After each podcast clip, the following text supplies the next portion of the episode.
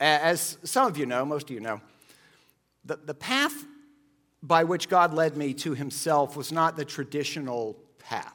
I wasn't born into a Christian household. I wasn't even born Christian. I'm a Jewish guy. I was a Jewish lawyer for 17 years. It's a very weird path. It's not, I don't recommend taking this path. But I have to tell you that before I started down this path to Jesus, I literally, literally, I've been watching a lot of Parks and Rec reruns, and, and Chris says literally a lot, so I find myself saying it again.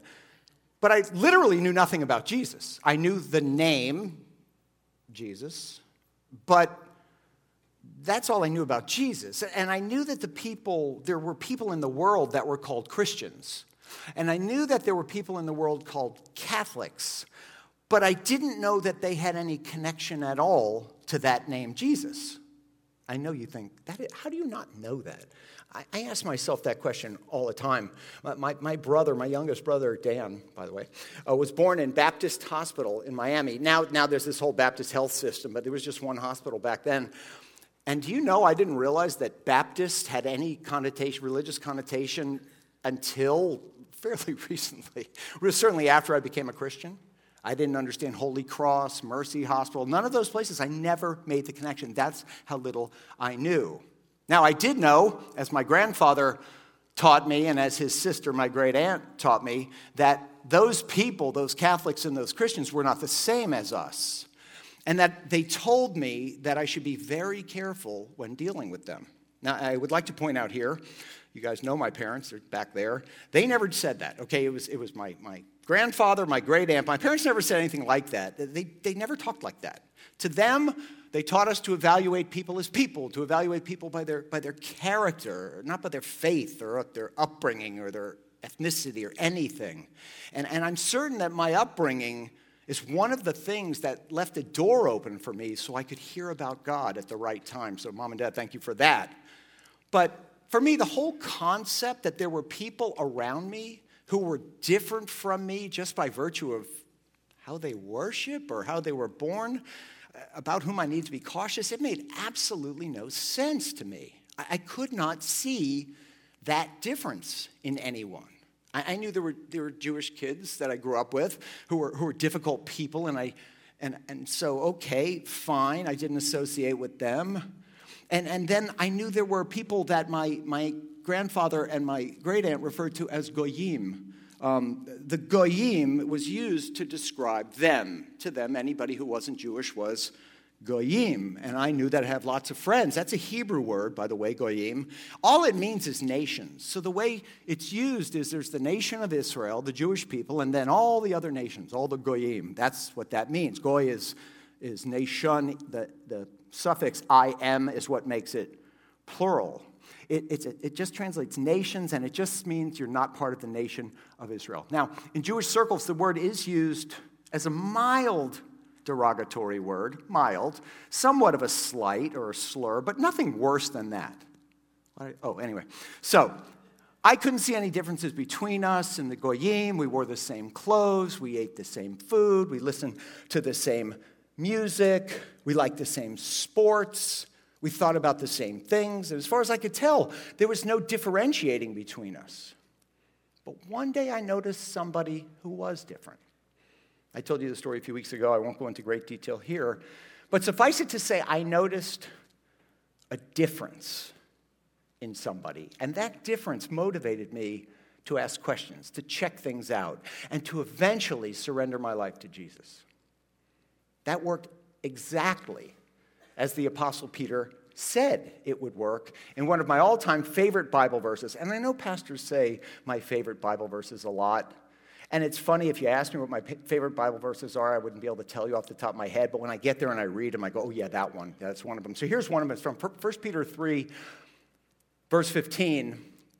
Peter says to us as believers, as followers of Jesus, always be prepared to give an answer to everyone who asks you to give the reason for the hope that you have. That is how I became a Christian. When I asked my friend what made him so different from everybody else, he immediately pointed me to Jesus. And it's because of what he did and his faithfulness back then that I am able to stand here today.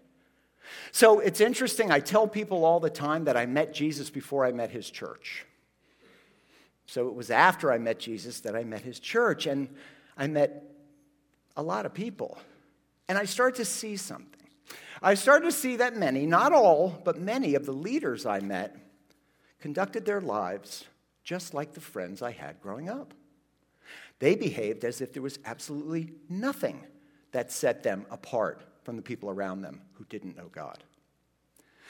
The anger, the rage, the pettiness, the jealousness, by the way, I looked it up, it's a word, the bitterness, the fear, the gossip, the snarkiness that they exhibited in their day to day lives was thoroughly indistinguishable from everybody else.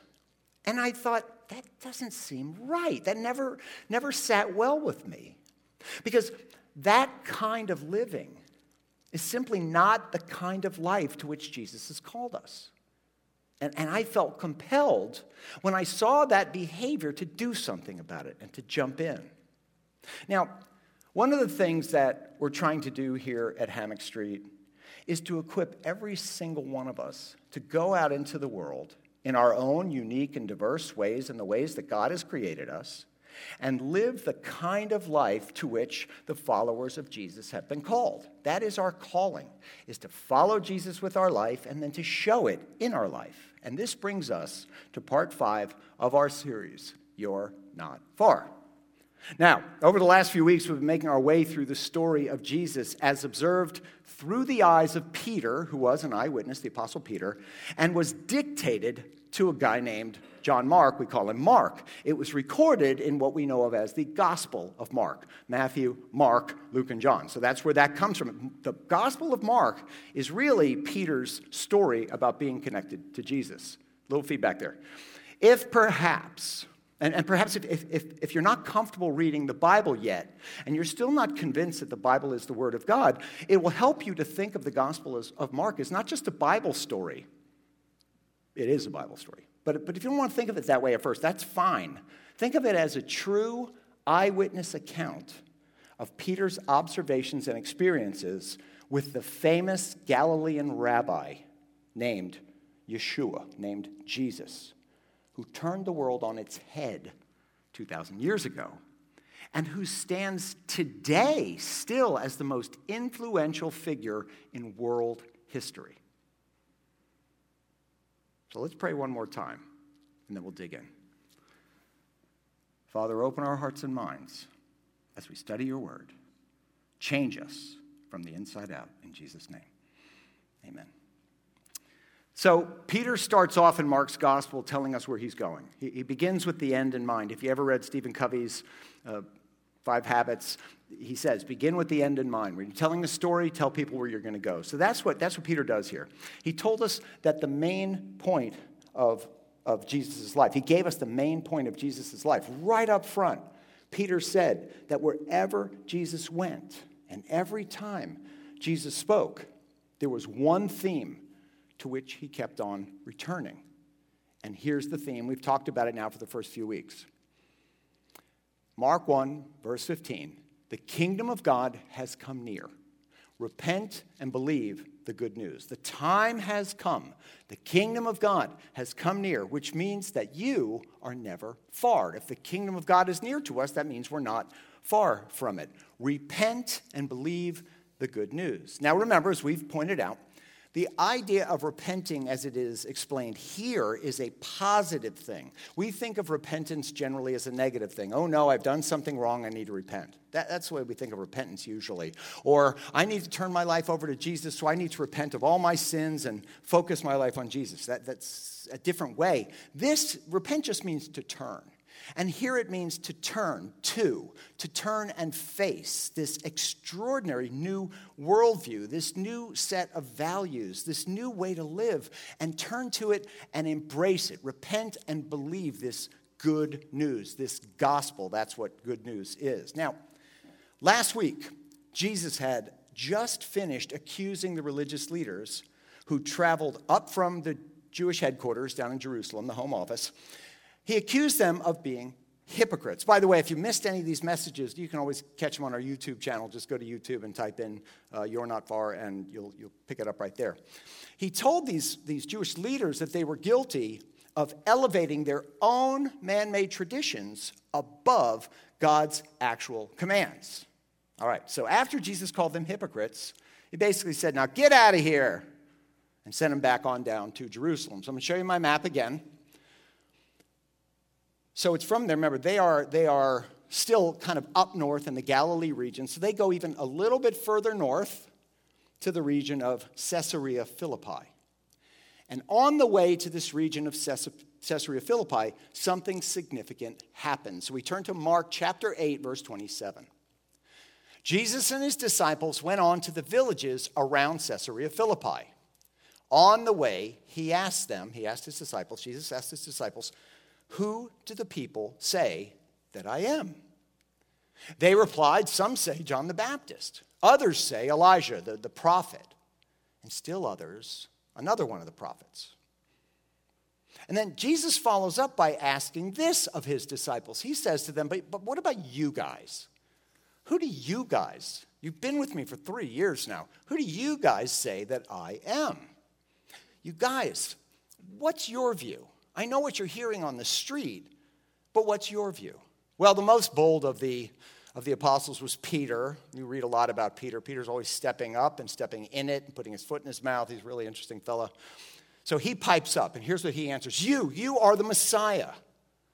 I'm imagining his hand shot up, you know, real quick. Yes, Peter, you, you know.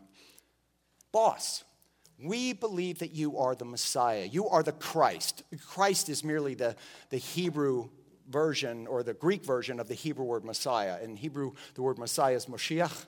In, in Greek, it is Christos. So we say Messiah and Christ. You are the Christ. You are the Son of the living God. Now, Jesus acknowledges this and he accepts Peter's answer. Now, Matthew's gospel, we'll just jump to Matthew real quick. Matthew's gospel gives us a little bit more detail about this encounter. Matthew quotes Jesus as saying back to Peter, Blessed are you, Simon, son of Jonah. Remember, his name was Simon Peter. Simon, son of Jonah, for this was not revealed to you by flesh and blood, but my, by my Father in heaven. In other words, you didn't come up with this on your own. It's not because your buddies told you this, it's because God told you this. And I tell you that you are Peter.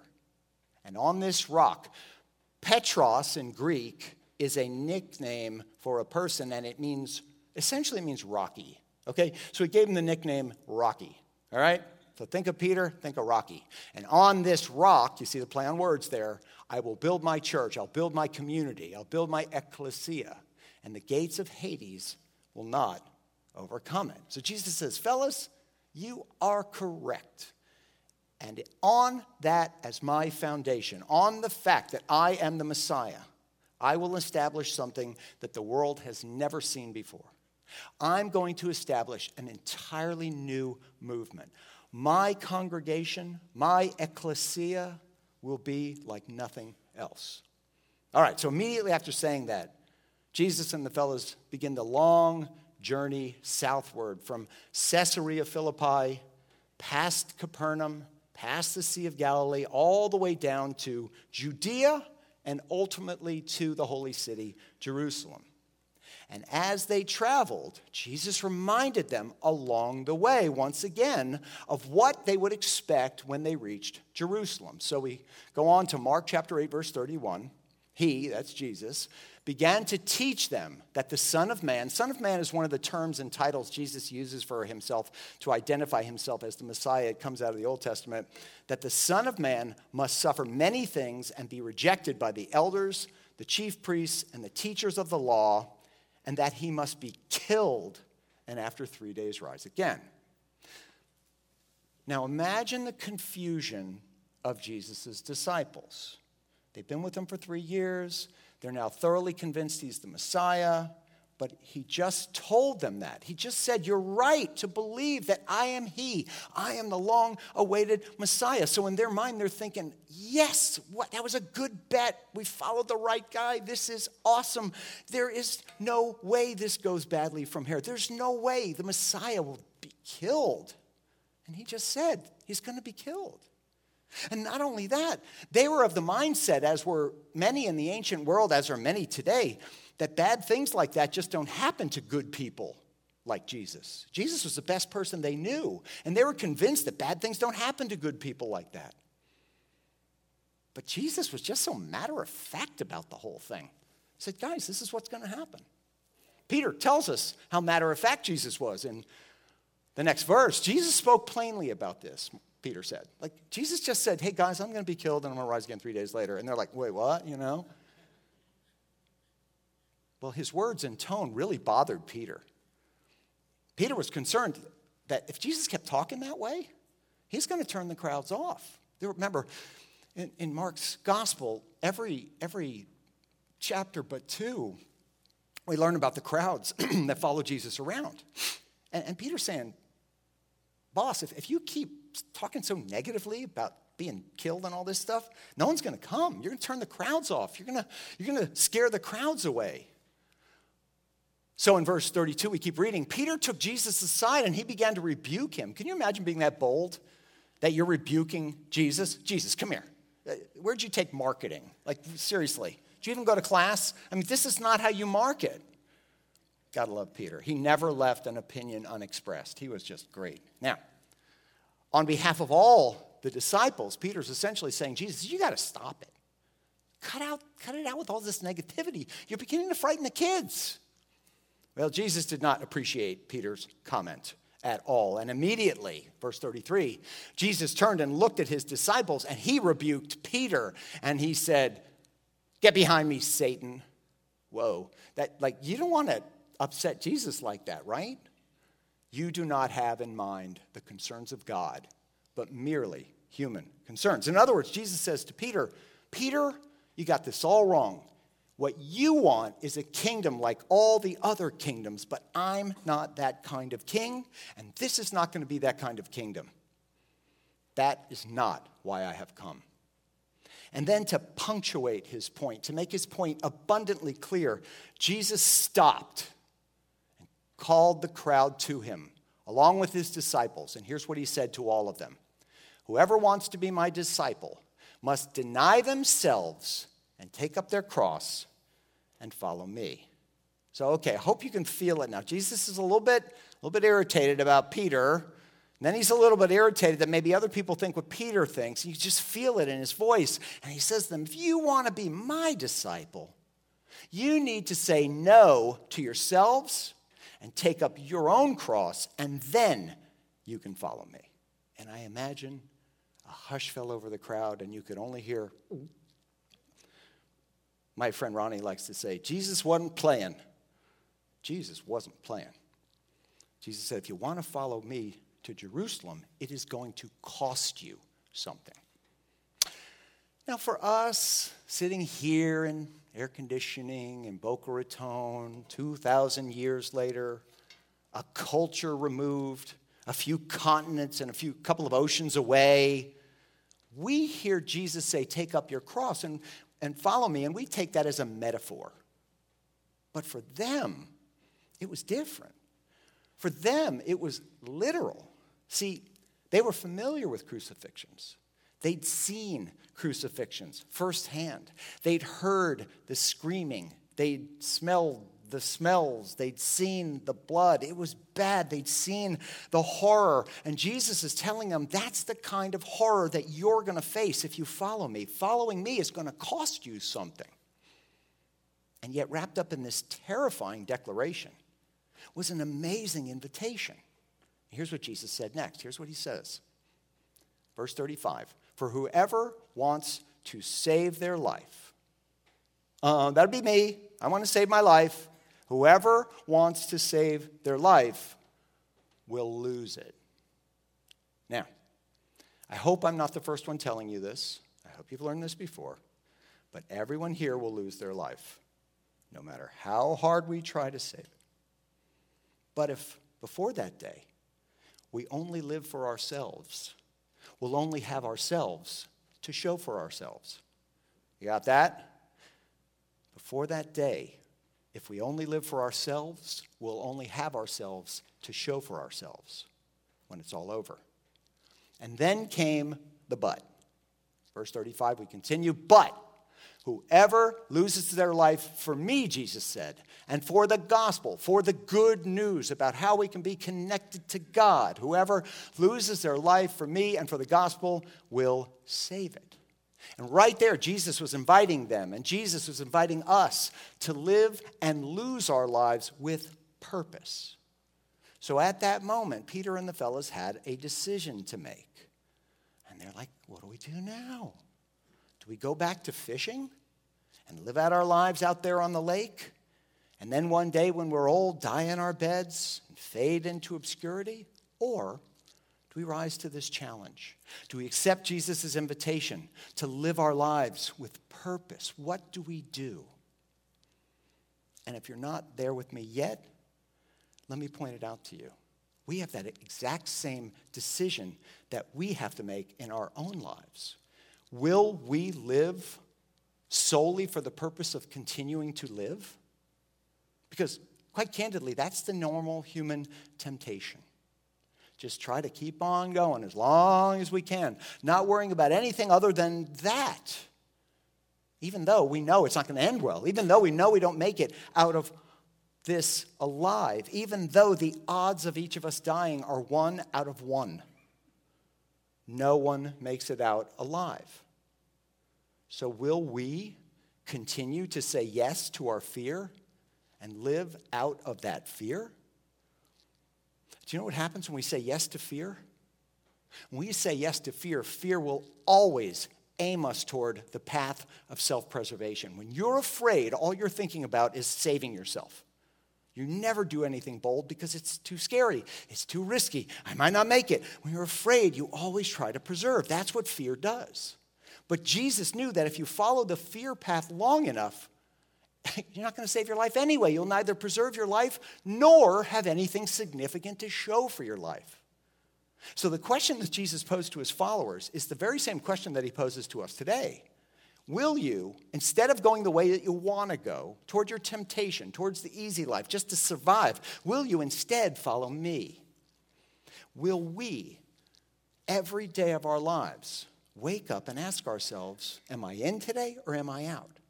Am I going to follow Jesus today or aren't I? Am I going to look at every situation through the lens of what does love require of me right here and right now, or are we going to ignore it all? Now, it would have been much easier for them to stay up in the Galilee region, to get back on the Sea of Galilee, just to start fishing again. But by God's grace, Peter and the others decided to follow Jesus. And for that reason, we actually are talking about him 2,000 years ago. If he had just gone back, if they'd just gone back to fishing, we wouldn't know who they were. We wouldn't be having this conversation. But that brings me to this question In a year from now, in five years from now, in 10 years from now, when 2023 is just a story that you tell, do you want to have a story that's worth telling?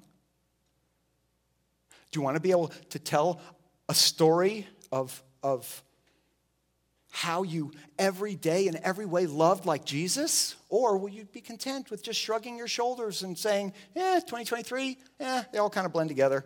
Nothing much was different, didn't really do anything, nothing remarkable to report, nothing to see here. You see, the decisions we make every day between now and the time we go home will determine the stories that we get to tell. It'll determine the stories we get to tell our friends and our relatives and our children and our grandchildren. Because whether we realize it or not, with every single decision we make, every day, we're writing part of that story. And though the path of least resistance would be for us to just stick with business as usual, just sort of continue on and live out of fear. And oh, I'm so worried. Oh, we're going to lose our country. Oh, the world's out of order. Oh, everything's so scary. Blah, blah, blah. If we choose that, we'll lose the opportunity to do something meaningful, to do something extraordinary during this season of our lives. Well, Peter and the band decided to follow Jesus. So we're going to jump ahead a few chapters. And here we'll find Jesus and the disciples traveling south toward Jerusalem. We'll read in Mark 10, verse 32. They were on their way up to Jerusalem. I just got done telling you they were going south, and now I just said they're going up. What does that mean? Let me show you real quick. Down there on the southern part of the map is Jerusalem, have it circled for you. But Jerusalem sits up on a hill. So people always went up to Jerusalem. That's the way they described it, because when you get there, you got to climb the hill if you want to go to Jerusalem. Okay? So we continue. They're on their way up to Jerusalem with Jesus leading the way. Now, the implication in Peter's words here was that, in essence, after all that doom and gloom talk, after all of that scary, this is what's going to happen to me, I'm going to die, all this, after all that, Jesus was still leading the charge. He was still eager to get to Jerusalem. He was leading the way as they walked there. Then on the way, Jesus, again for the fourth time, warned his disciples of what faced them in the holy city. So we read again in verse 33 this time. We're going up to Jerusalem, he said. And the Son of Man, that's himself, will be delivered over to the chief priests and the teachers of the law. And here's what those chief priests and teachers of the law are going to do to Jesus they will condemn him to death. They will hand him over to the Gentiles. The Gentiles will mock him, spit on him, flog him, and kill him. And then something pretty random happened. Then, right then, right after Jesus had given them this graphic description of what they could expect when they arrived in Jerusalem, right after that, then James and John, the sons of Zebedee, came to Jesus. We're going to talk about that. James and John, the sons of Zebedee, came to Jesus. So they walked away from the others, got Jesus kind of over in the corner, got him alone, and quietly said to him, verse 35, Teacher, we want you to do something for us. We have a favor to ask of you. We want you to do for us whatever we ask. Rabbi, we have a special favor. Yeah, we heard you when you described all that stuff about how you're going to be spit on and flogged and killed. And, and yeah, that's horrible and everything. Ooh, you know, gross. But can we ask you for a favor? To which Jesus, and, and it seems like he calmly responded here. I think I would have not been calm, but I'm working on that. But Jesus says, What do you want me to do for you? Now pay attention here because we're coming back to this in a minute. Jesus says, All right, what do you want me to do for you? And they said, Jesus, will you let one of us sit at your right hand and the other at your left in your glory?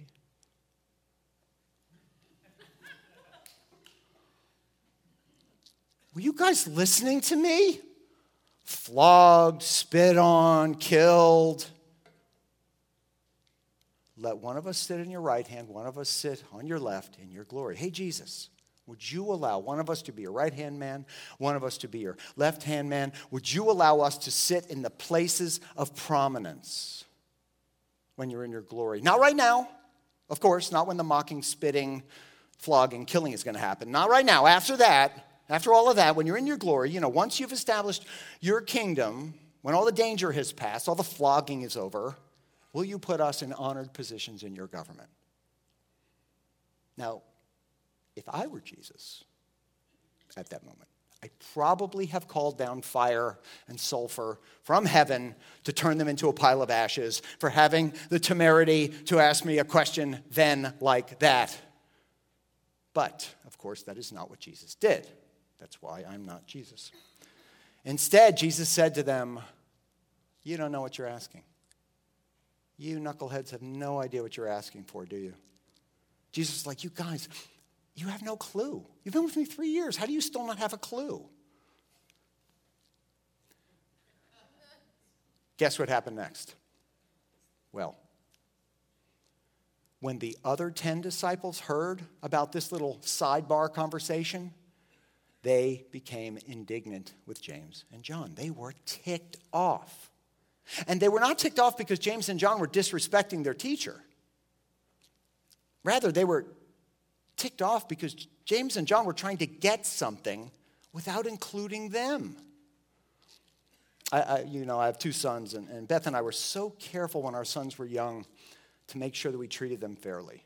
Do you do this as parents? Do you do that? We, we, we, always made sure they got the same number of Christmas presents. We bought one sneakers, the other one had to get the same kind of sneakers. So they would never feel like we favored one over the other. And that's kind of what's going on here with the 10. Oh, that's not fair. They're just so whiny here. So an argument broke out among the disciples about who was going to be the greatest in the kingdom of God. And Jesus is watching this whole thing. So what does he do? He calls them together and he says to them, and I always imagine that right before he says something, he goes, All right, one more time, slowly, for the slower among you. You know that those who are regarded as rulers of the Gentiles lord it over them.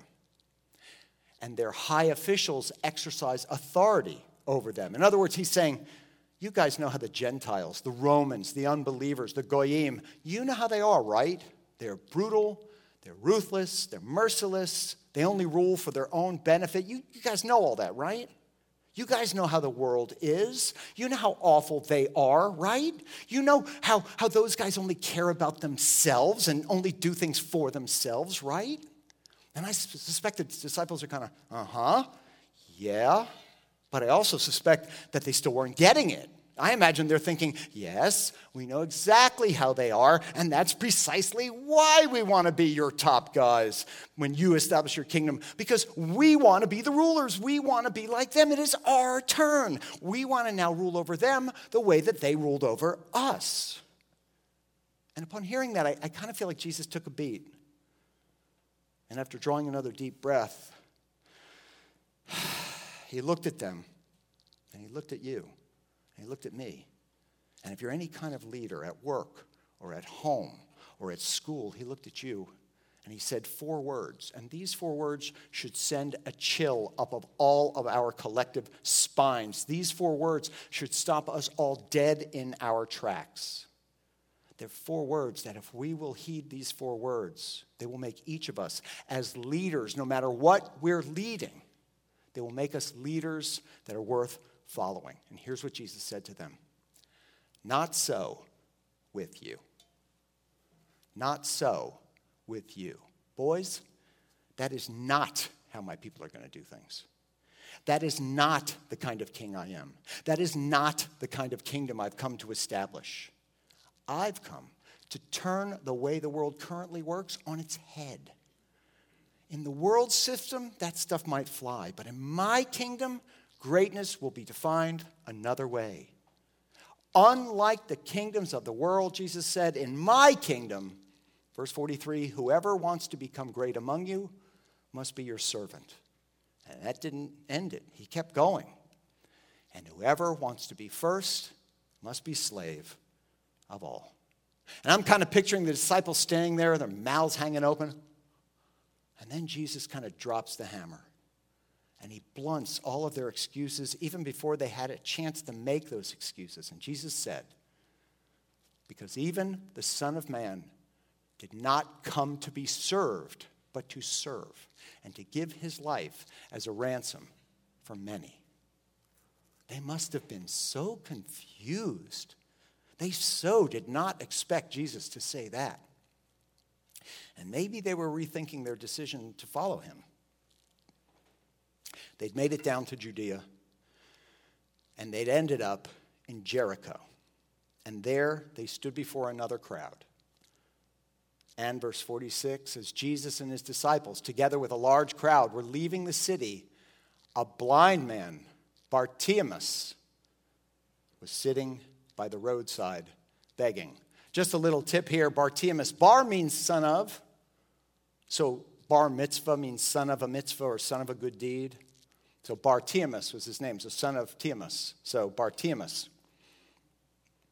And when he heard that it was Jesus of Nazareth, remember he's blind, so he had to hear it, he began to shout, Jesus, son of David, have mercy on me.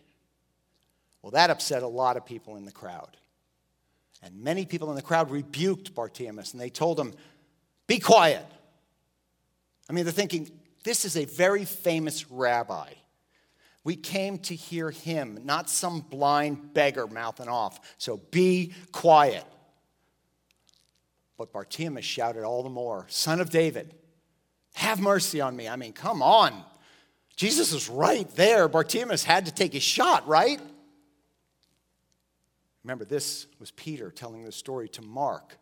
And Peter knew just how intent Jesus was on getting to Jerusalem. We just heard that Jesus was leading the charge. He couldn't wait to get there. And yet, Jesus heard Bartimaeus and he heard his plea and he took it as an opportunity to teach, an opportunity to show his disciples exactly what he had been talking about, to show his disciples what his kingdom would look like. So Jesus took that as an opportunity to show them how his kingdom, a kingdom in which those with power, prominence, and resources would use them for the benefit of those without them, did this. Jesus stopped and said, Call him.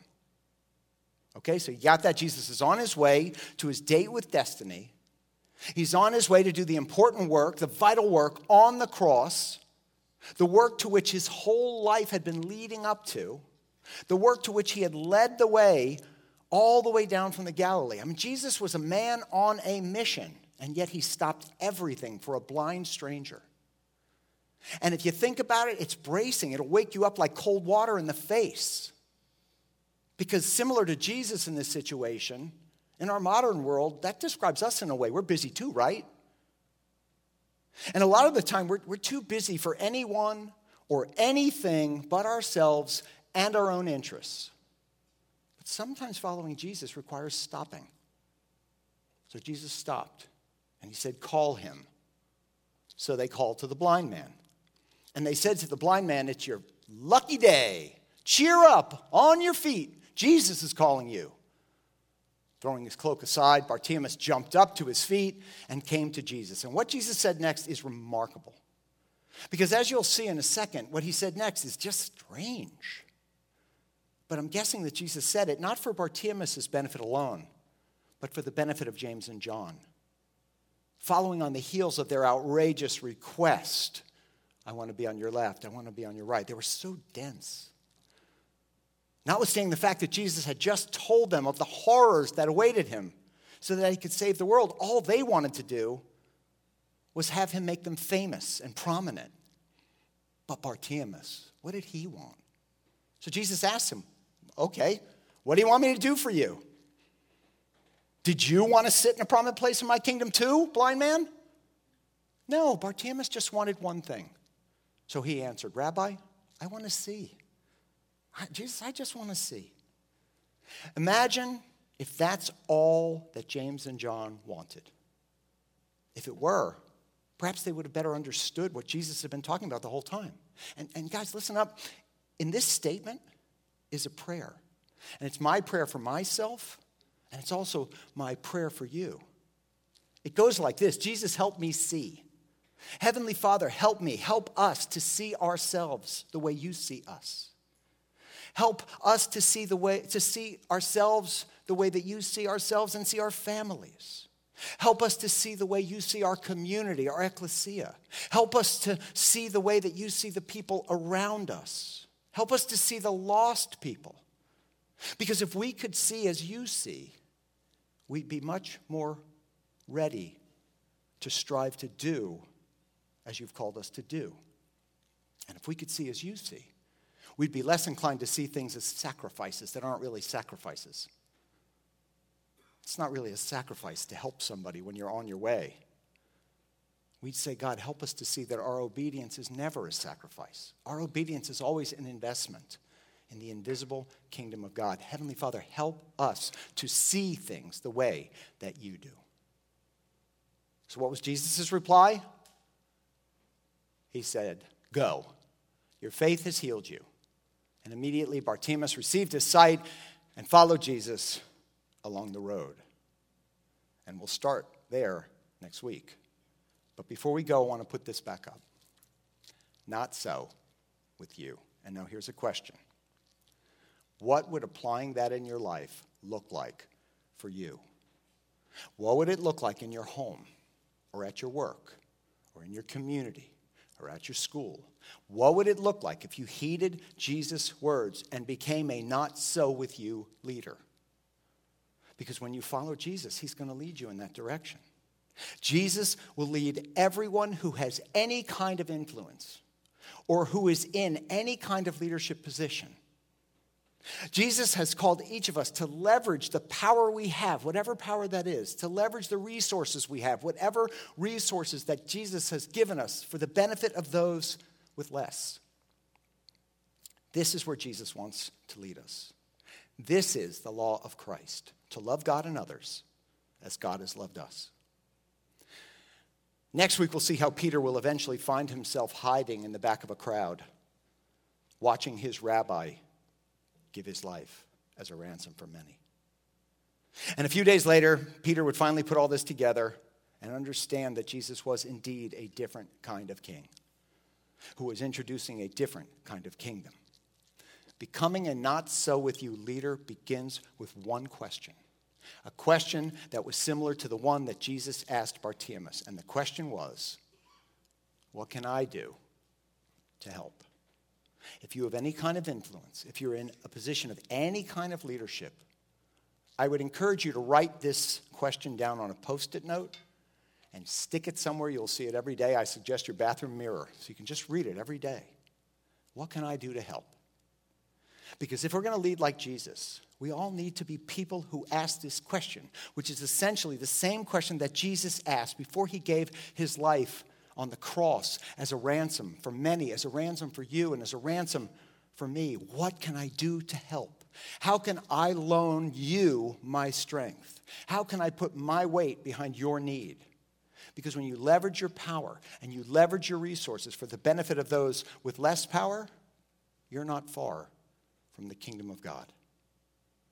For even the Son of Man did not come to be served, but to serve and to give his life as a ransom for many. And when you lead from that place, you will be a leader worth following. Not so with you. Amen? Let's pray together. Father, thank you for, for your word. Thank you for helping us to understand that there are two ways in this world the world's way and your way. Thank you for helping us through your word, week after week, to understand that your way is the way to abundance, the way to truth, and the way to life. God, we thank you for this. We love you and we praise you. We ask that we be ready this week to be the hands and feet of Jesus wherever we are and wherever we go. We pray all this in Jesus' precious name. Amen.